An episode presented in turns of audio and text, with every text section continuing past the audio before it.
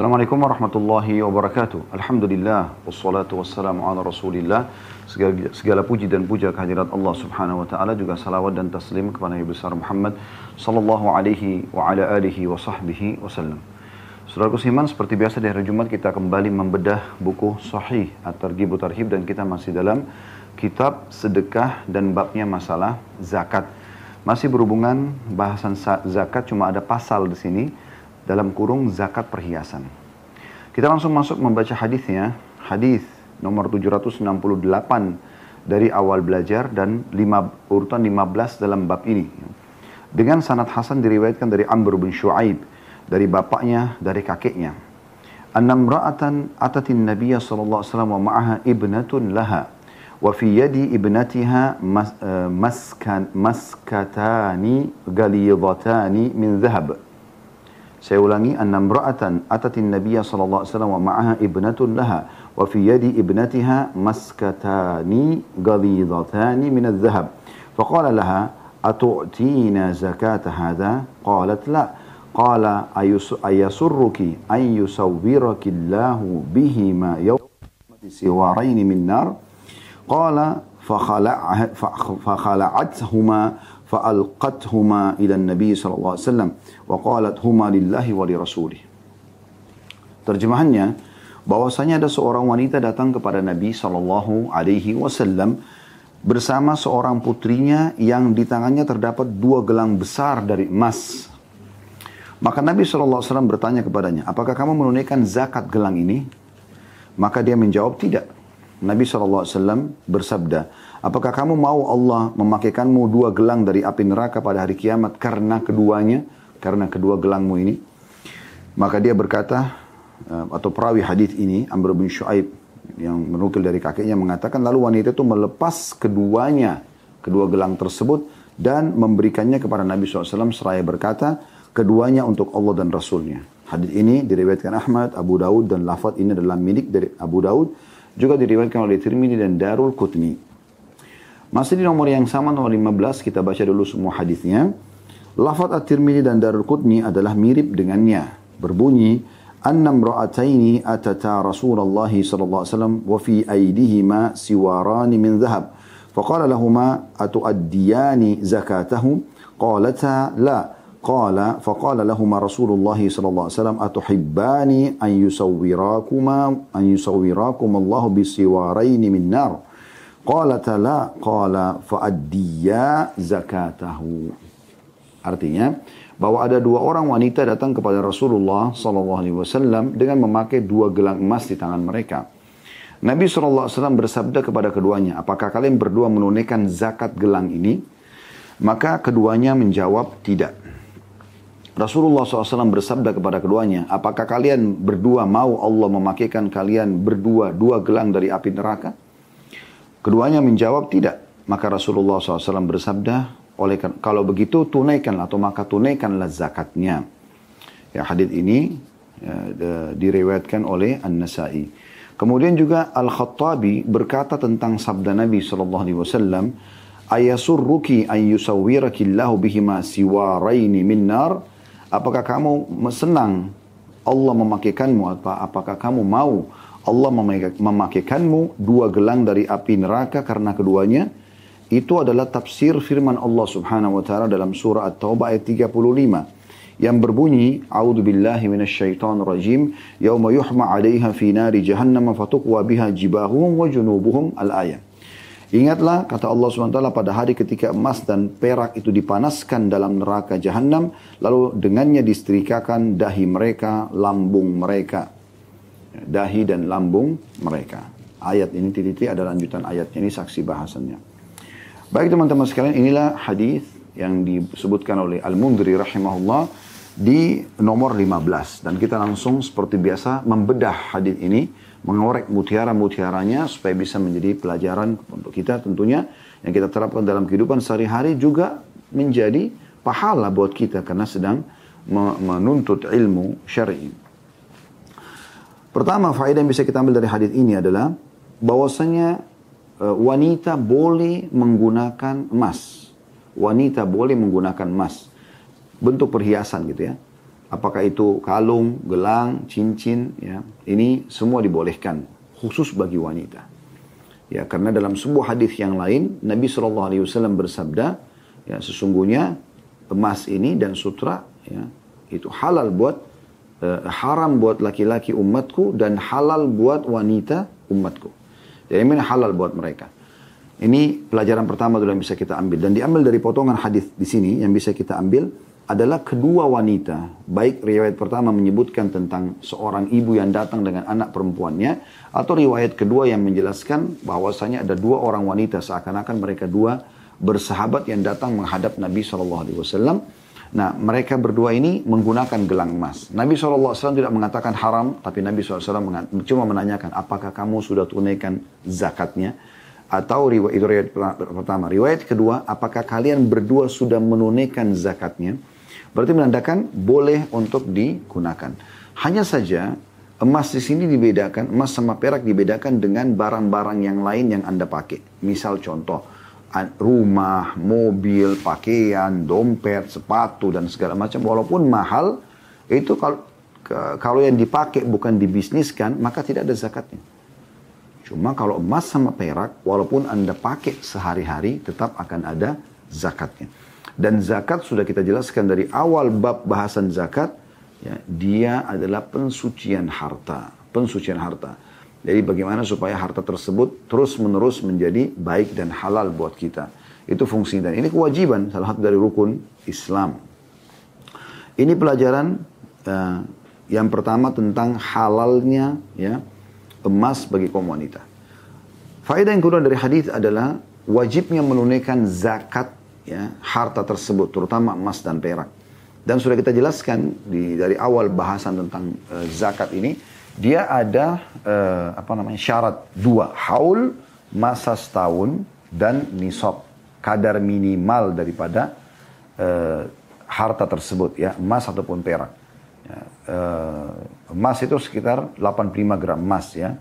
Kalau perak kalau saya tidak salah 595 gram ya. Itu baru satu tahun, masa satu tahun kemudian dia uh, ada nisab kadar minimalnya tadi, maka setelah itu dikeluarkan dua setengah persen ya dari uh, nilai itu sendiri. Boleh dari emas, boleh dari perak, ya, kalau boleh emas dari emas, perak, perak atau dinilaikan dalam uang ya, karena uang ini ditarik oleh para ulama ke hukum emas dan perak. Jadi ini pelajaran. Pelajaran yang terakhir yang ketiga dari hadis ini adalah Bagaimana kalau seseorang tidak menunaikan zakat terutama emas dan perak, maka akan diberikan oleh Allah Subhanahu wa taala gelang ya dari emas dan perak tapi dalam bentuk api ya, dalam bentuk api dan ini berbahaya sekali ya. Karena akan menyiksa dia tentunya untuk digunakan menyiksa dan dalam tadi uh, surah At-Taubah ayat 35 yang terakhir tadi kita bacakan uh, yang diaplikasikan dari uh, firman Allah Subhanahu wa taala ya. Ini adalah emas-emas itu ya, atau yang diambil pelajaran dari ayat ini emas-emas itu dan perak itu dijadikan sebagai lempengan-lempengan api lalu disetrikakan ya. Eh, dalam ayat itu dijelaskan sebenarnya lambung mereka, dahi mereka dan punggung mereka. Dalam beberapa hadis disebutkan setiap kali sudah dingin maka dipanaskan kembali. Di hari kata Nabi SAW yang ini sudah kita pelajari di bab-bab sebelumnya ya. Kalau anda masih ingat Ya, di hari yang pada saat itu hitungannya 50 ribu tahun. Ini sebelum masuk ke dalam api neraka ini masih di mahsyar sudah disiksa seperti itu. Ini berbahaya sekali. Oleh karena itu harus hati-hati perhatikan terutama ibu-ibu eh, zakat eh, emasnya. Dan juga kita ambil tambahan informasi di sini yang penting bagi laki-laki hukumnya haram untuk menggunakan. Kalau dia transaksi jual beli nggak ada masalah. Tapi kalau dia gunakan maka tidak dibolehkan menggunakan emas. Sebagaimana hadis tadi sudah kami sampaikan, Nabi SAW pernah mengangkat uh, emas di tangan kanan dan sutra di tangan kiri. Kemudian beliau mengatakan kedua benda ini haram bagi laki-laki umatku dalam riwayat lain dan halal bagi wanita umatku. Kita masuk hadis selanjutnya hadis nomor 16 dengan sanad sahih urutan 769 dari awal belajar berbunyi dari Aisyah radhiyallahu anha istri Nabi sallallahu alaihi wasallam dia berkata dakhala alayya Rasulullah sallallahu alaihi wasallam fara'a fi yadayya fatakhatin min wariq فقال ما هذا يا عائشة فقلت صنعتهن أتزين لك يا رسول الله صنعت صنعتهن أتزين لك يا رسول الله قال أتؤدين زكاتهن قلت لا أو ما شاء الله قال هو حسبك من النار Rasulullah SAW masuk menemuiku kata Aisyah radhiyallahu anha Kemudian beliau melihat ada gelang dari perak di tanganku. Maka beliau bertanya, apa ini wahai Aisyah? Aku berjawab, aku memakainya untuk berhias untukmu ya Rasulullah. Rasulullah SAW bertanya, apakah kamu menunaikan zakatnya? Aku menjawab, tidak. Atau apa yang Allah kehendaki. Nabi SAW mengatakan, sudah cukup memasukkanmu ke dalam neraka. Hadis riwayat Abu Daud dan Darul Qutni.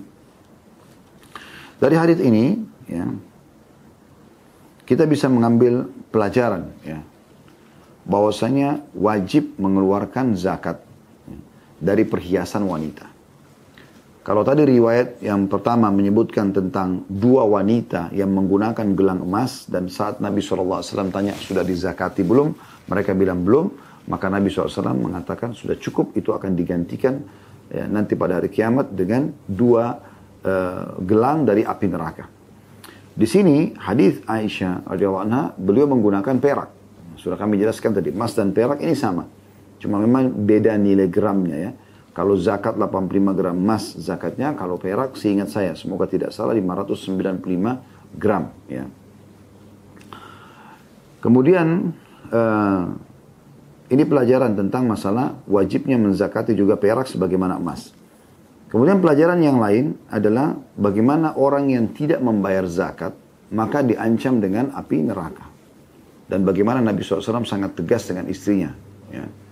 Juga di sini bisa diambil pelajaran yang ketiga, bagaimana seorang suami sebagai pemimpin dalam rumah tangga harusnya bisa mengingatkan istrinya. Ya.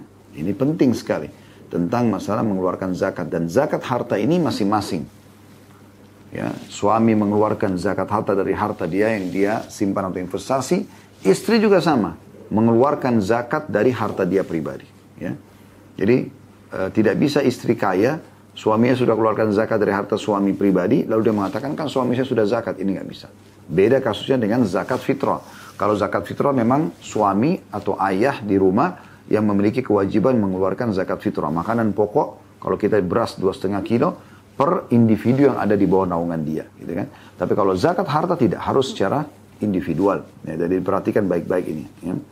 Kemudian pelajaran yang lain juga, pelajaran yang keempat, bagaimana bolehnya seorang istri berhias untuk suaminya. Dan ini bagian daripada syariat.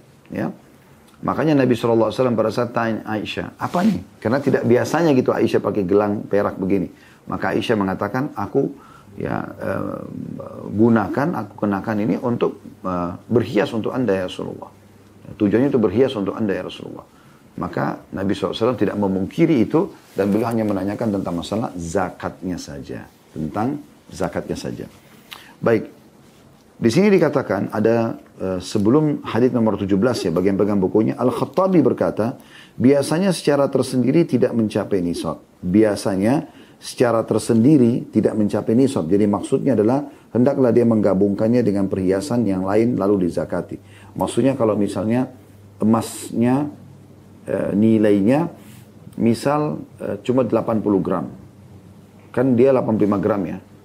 Dia punya perak. Perak ini bisa dinilai untuk melengkapkan yang 5 gramnya emas dengan cara dia ya e, coba melihat nilai perak itu bagaimana bisa berapa gram dia baru bisa senilai dengan ini. Atau diakumulasikan juga bisa ya.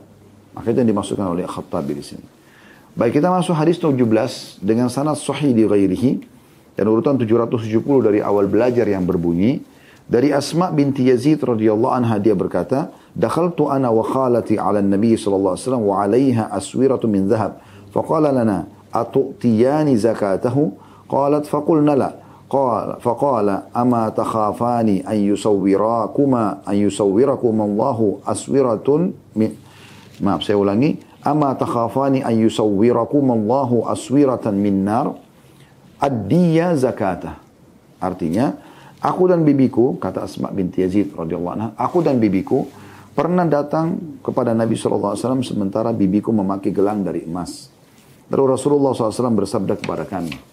apakah kalian berdua menunaikan zakatnya?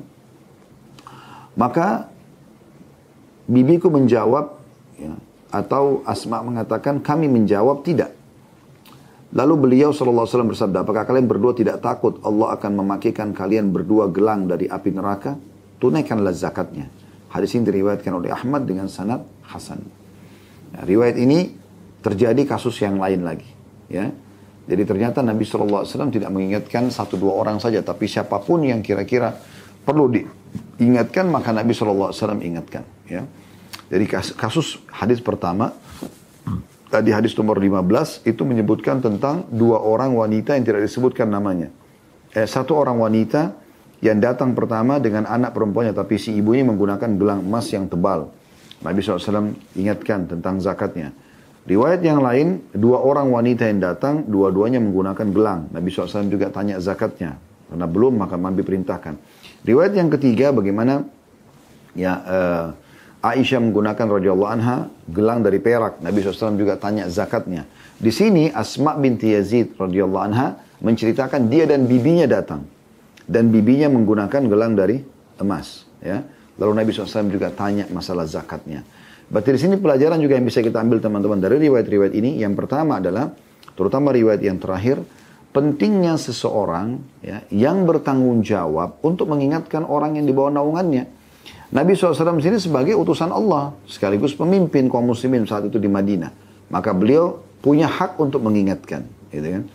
Sebagaimana juga orang tua, ayah mengingatkan kepada anak-anaknya misalnya kalau sudah punya kemampuan. Atau suami ingatkan kepada istrinya ya. Atau misalnya eh, saudara kepada saudarinya ponakan pada tantenya gitu kan.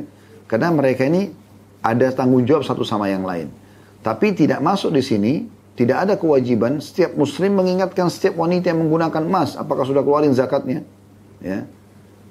Seperti misalnya anda lihat ada wanita menggunakan emas yang sangat banyak anda tidak kenal tiba-tiba anda tegur di jalan sudah keluarin zakat belum? Nah itu tidak ada hak kita di situ di sini Nabi SAW menanyakan sebagai orang yang memang bertanggung jawab terhadap umatnya. Ya. ya. Mungkin di sini kalau seandainya ada ya, seorang kiai, ada ustadz yang memang mengajar, uh, kemudian memang ada di antara ibu-ibu yang hadir, ternyata ya mau konsultasi atau apa di depan umum, uh, misalnya uh, bukan berduaan karena berduaan tidak dibolehkan gitu kan. Kemudian apa namanya? Dia menggunakan perhiasan boleh ditanya, apakah sudah ada zakatnya ini? Ya.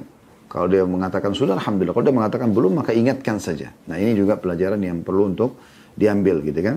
Kemudian sisanya sama tadi ya. Pelajaran yang lain adalah wajibnya zakat, perhiasan termasuk emas dan perak. Dan yang ketiga adalah ancaman dengan api neraka atau gelang dari api neraka kalau orang tidak mengeluarkan zakatnya. Kita masuk ke hadis 18 ya. Hadis selanjutnya. Ini hadisnya sampai ya hadis ke-19 ya. Hadis ke-18 dengan sanad sahih, urutan 771 dari awal belajar berbunyi dari Thauban radhiyallahu anhu dia berkata, "Ja'at Hindun bintu Hubairah ila Rasulillah sallallahu alaihi wasallam wa fi yadiha uh, fathun min dhahab." Ai khawatimu dikham. Faja'ala Rasulullah sallallahu alaihi wasallam yadribu yadaha فدخلت على فاطمة رضي الله عنها تشكو إليها الذي صنع بها رسول الله صلى الله عليه وسلم. فانتزعت فاطمة سلسلة في عنقها من ذهب. قالت هذه أهداها أبو حسن. فدخل رسول الله صلى الله عليه وسلم والسلسلة في يدها. فقال يا فاطمة أيغرك أن تقول الناس ابنة رسول الله صلى الله عليه وسلم وفي يدها سلسلة من نار؟ ثم خرج ولم يقعد فأرسلت فاطمة بالسلسلة إلى السوق فباعتها واشترت بثمنها غلاما وقال مرة عبدا وذكر كلمة معناها فاعتقته فحدث بذلك النبي صلى الله عليه وسلم فقال الحمد لله الذي أنجى فاطمة من النار. Terjemahannya, Hindun binti Hubaira radhiyallahu anha datang kepada Rasulullah sallallahu alaihi wasallam sementara di tangannya terdapat cincin dari emas, yaitu cincin-cincin yang berukuran besar. Maka Rasulullah SAW memukul tangannya. Lalu dia datang kepada Fatimah mengadukan apa yang dilakukan oleh Rasulullah SAW kepadanya. Lalu Fatimah anha melepas kalung emas dari lehernya. Fatimah berkata, ini adalah hadiah dari Abu Hasan. Lalu Rasulullah SAW datang sementara kalung itu di tangannya. Rasulullah SAW bersabda, Wahai Fatimah, apakah kamu berbahagia jika orang-orang uh, berkata, putri Rasulullah SAW di tangannya terdapat kalung dari api neraka? Kemudian beliau SAW keluar tanpa duduk. Maka Fatimah membawa kalung itu ke pasar dan menjualnya. Harganya dia belikan budak. Dalam satu riwayat yang lain dikatakan hamba sahaya. Dan dia menyebutkan ucapan yang senada. Lalu Fatimah memerdekakannya. Hal itu disampaikan kepada Nabi SAW, maka beliau bersabda SAW, segala puji bagi Allah yang telah menyelamatkan Fatimah dari api neraka. Diriwayatkan oleh An-Nasai dengan sanad yang sahih. Dari hadis ini kita bisa ambil pelajaran bagaimana ya tegasnya Nabi SAW mengingatkan ya para muslimah agar mereka ya hati-hati dengan perhiasan yang mereka pakai. Ya, karena banyak sekali orang lalai dengan masalah ini. Numpuk-numpuk perhiasan ya tanpa memikirkan zakatnya. Karena seorang muslimah boleh memiliki harta, boleh memiliki emas, perak, berapapun yang dia inginkan gitu. Tapi dia harus tahu ada zakatnya. Ini yang penting dititik beratkan, ada zakatnya. Dan itu dikeluarkan setahun sekali.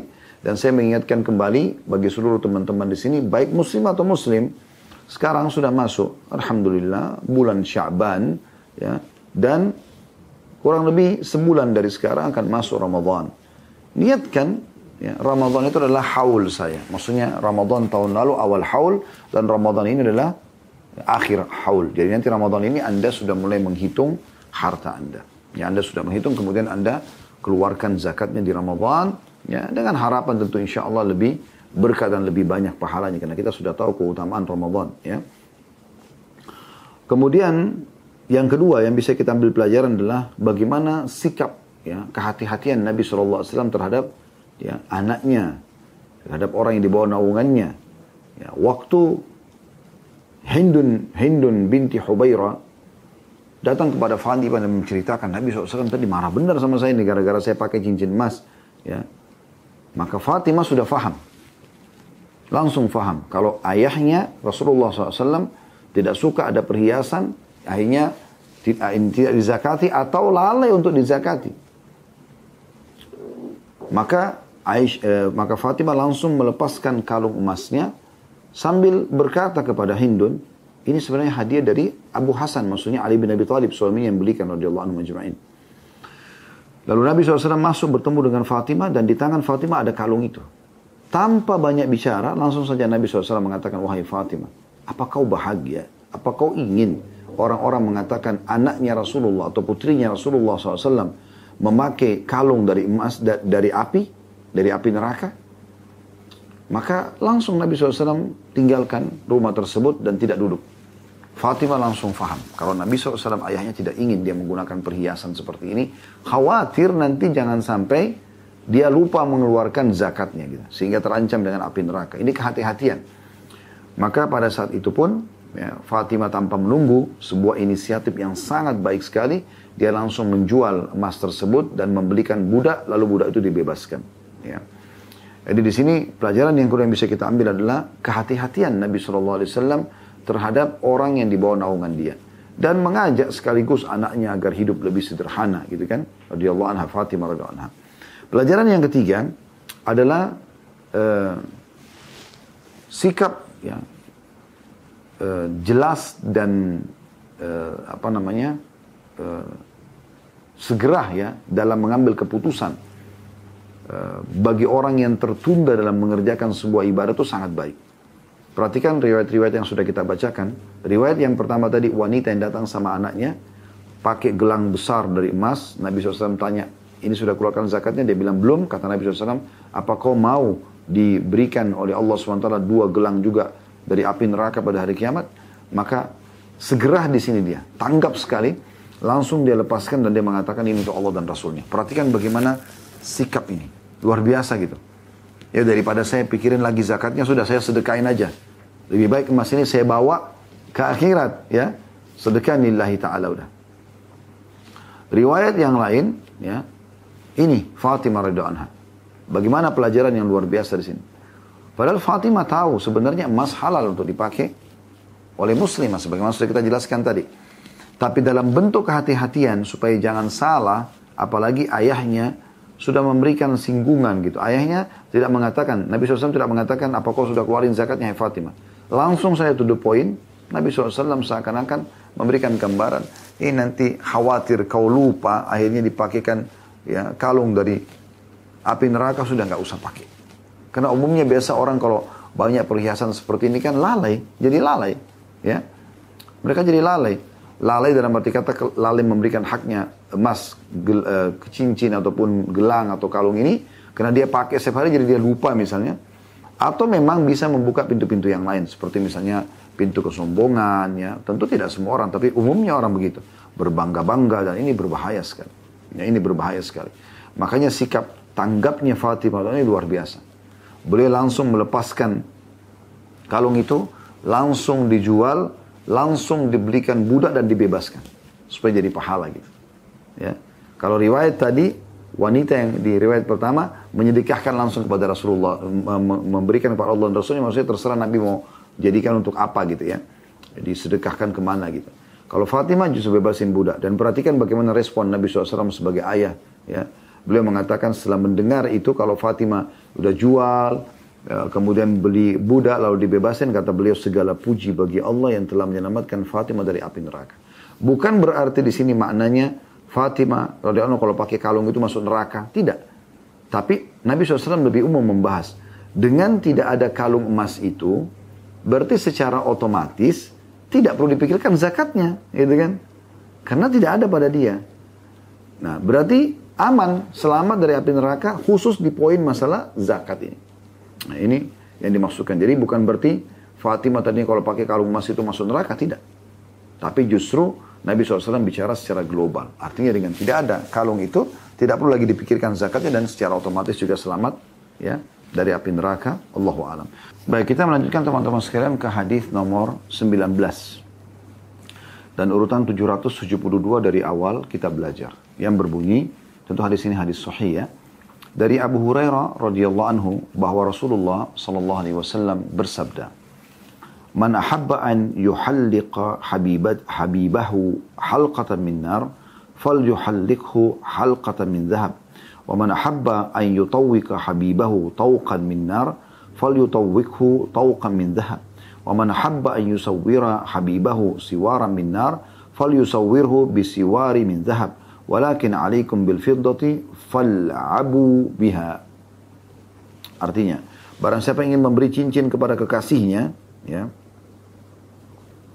dengan cincin dari api neraka kelak, maka hendaklah dia memberinya cincin dari emas. Barang siapa ingin memberi, memberi kalung kepada kekasihnya dengan kalung dari api neraka, maka hendaklah dia memberinya kalung dari emas. Dan barang siapa ingin memberi gelang kepada kekasihnya dengan gelang dari api neraka, maka hendaklah dia memberinya gelang dari emas. Akan tetapi, hendaklah kalian menggunakan perak, bermain-mainlah dengannya. Diriwayatkan oleh Abu Daud dengan sanad yang sahih. Hadis ini, teman-teman sekalian, memberikan pelajaran kepada kita bahwasanya Nabi Shallallahu Alaihi Wasallam ya, menganjurkan agar seseorang itu lebih hati-hati, lebih hati-hati.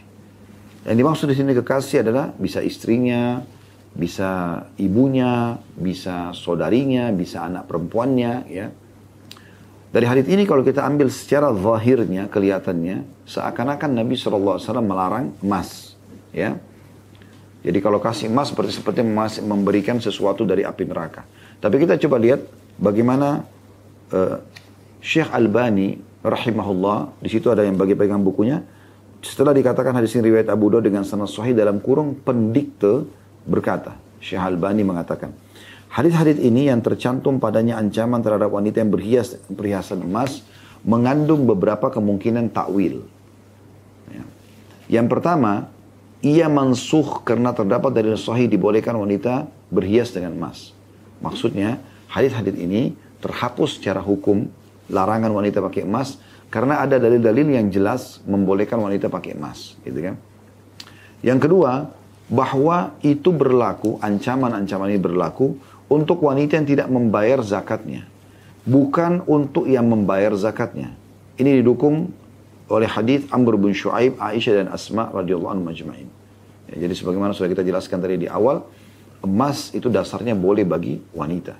Dan hadis-hadis ini lebih cenderung menjelaskan ancaman bagi orang yang tidak menzakatinya.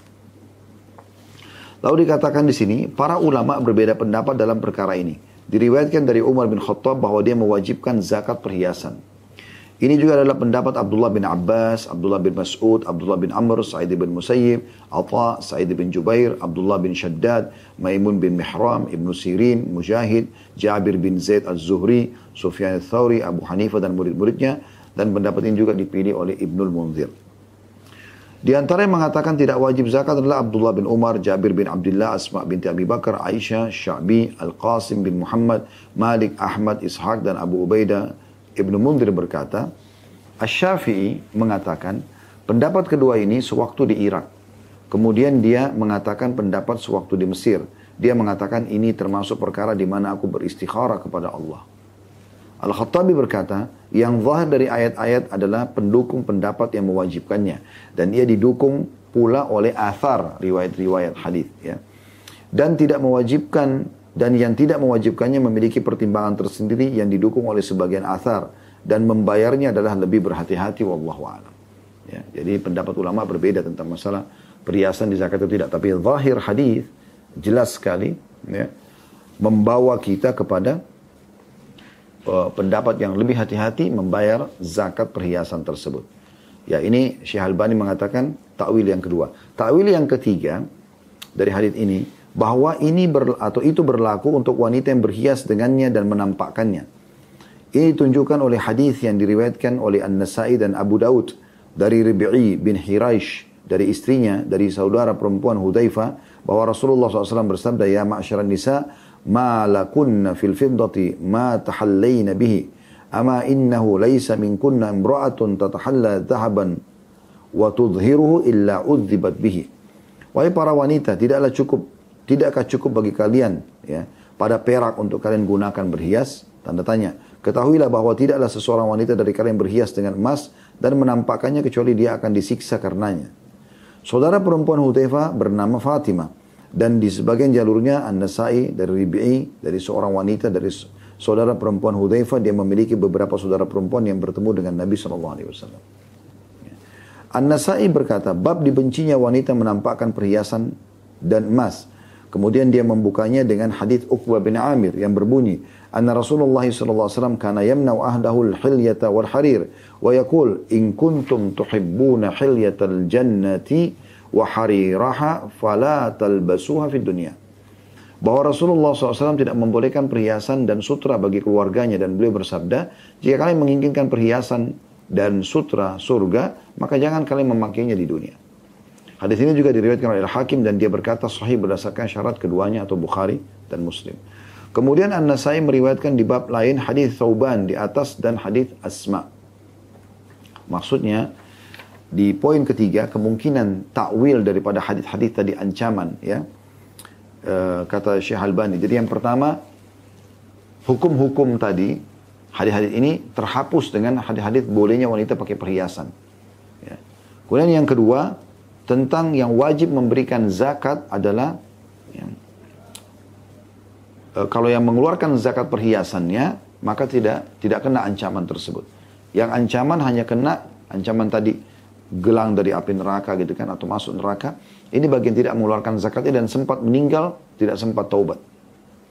Makna takwil yang ketiga dari hadis-hadis yang tadi sudah kita bacakan semua tentang ancaman gelang dari api neraka dan seterusnya adalah beliau mengatakan ini kemungkinan ya ditekankan sekali bagi orang yang sengaja emasnya itu dipamer, dipakai dan digunakan di halayak umum gitu.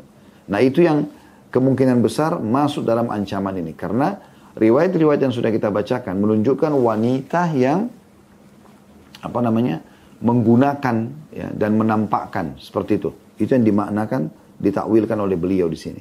Ini takwil yang ketiga daripada makna hadis tadi ya. Dan diambil juga dari perkataan An-Nasai yang mengatakan bab dibencinya wanita menampakkan perhiasan dari emas. Ya, kalau dia tampakkan maka ini kena ancaman tadi. Ini takwil yang ketiga, gitu kan? Dan ada riwayat tadi yang terakhir kita baca yang diriwayatkan oleh Al-Hakim yaitu Nabi SAW ya kurang lebih tadi maknanya bahwa Rasulullah SAW tidak membolehkan perhiasan dan sutra bagi keluarganya Dan beliau bersabda, jika kalian menginginkan perhiasan dan sutra surga, maka janganlah kalian memakainya di dunia. Di sini bukan Nabi SAW mengharamkan, tapi Nabi SAW dalam bentuk kehati-hatian mengatakan kalau kalian mau lebih aman, maka tinggalkan saja. Karena ada hitungan zakat kalau kalian lalai maka kena ancaman atau juga kalian akan aman dari sifat-sifat yang lain seperti sombong, ya, pamer dan seterusnya. Ini yang dimaksudkan di sini. Tapi secara umum boleh digunakan kalau dia di depan pasangan kalau pasangan memang suka ya. Karena ada orang subhanallah memang dia pakai untuk pamer gitu. Untuk menunjukkan kekayaannya, untuk kesombongannya. Nah, ini dekat sekali dengan ancaman-ancaman gitu kan. Hati-hati sekali. Minimal kalau dia tidak kena bab kalau dia sudah mengeluarkan zakatnya maka bisa masuk dalam bab ria apa namanya e, sombongnya. Nah, ini berbahaya. Dan kata Nabi SAW tidak akan mencium bau surga. Bukan lagi masuk orang yang dalam hatinya ada seperti biji sawi dari kesombongan. Kemudian takwil yang terakhir kata Syekh Albani rahimahullah yang keempat bahwa Nabi SAW hanya melarang darinya di hadis gelang-gelang dan cincin besar karena melihat ukurannya yang besar karena i, karena ia adalah pemicu kesombongan dan keangkuhan dan hadis-hadis lainnya dibawa kepada makna ini. Dalam kemungkinan keempat ini terdapat sesuatu. Hal itu ditunjukkan oleh hadis yang diriwayatkan oleh An-Nasai dari Abdullah bin Umar. Anna Rasulullah SAW naha an, lub, an lubsi illa muqatta'an. Bahwa Rasulullah SAW melarang memakai emas kecuali yang terpotong.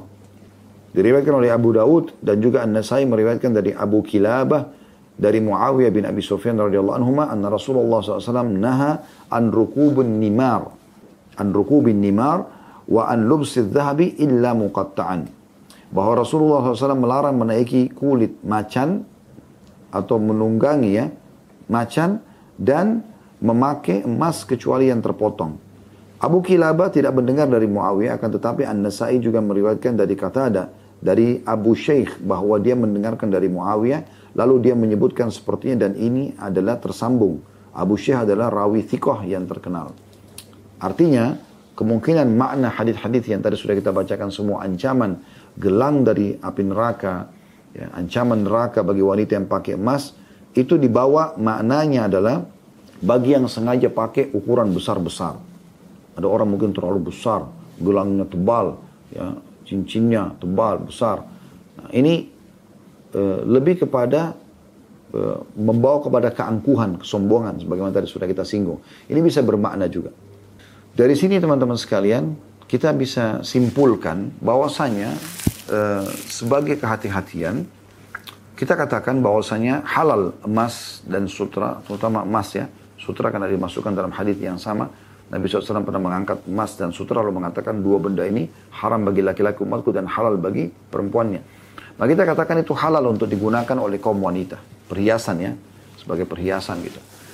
Dan dia wajib mengeluarkan zakatnya. Tapi kalau ada di antara wanita yang mau lebih hati-hati lagi dan dia menghindari perhiasan emas ini, dalam arti kata, ya udah uh, dia berhias dengan yang lain, ya. Maka itu jauh lebih baik lagi. Diambil daripada tadi hadis Fatimah radhiyallahu anha. Bagaimana sebenarnya dia tahu itu dibolehkan tapi kehati-hatian, maka dia menghindari. Karena orang tidak bisa kontrol dirinya ya. Takut lupa tentang masalah zakatnya, takut nanti ya eh, apa namanya? Eh, dia masuk dalam bab sombong dan yang sejenisnya. Ya, itu yang disebutkan di sini dalam masalah zakat perhiasan. Baik kita insya Allah akan masuk ke bab baru, bab ketiga, anjuran bekerja mengurusi zakat dan sedekah dan ancaman melakukan penyelewengan dan pengkhianatan padanya. Dan anjuran untuk tidak berpartisipasi bagi yang tidak yakin bisa menjaga diri dan keterangan tentang orang-orang yang memungut pungli, upeti, dan penanggung jawab urusan masyarakat. Jadi ini memang bab panjang berhubungan dengan masalah amil zakat. ya Orang yang mengurus zakat tersebut.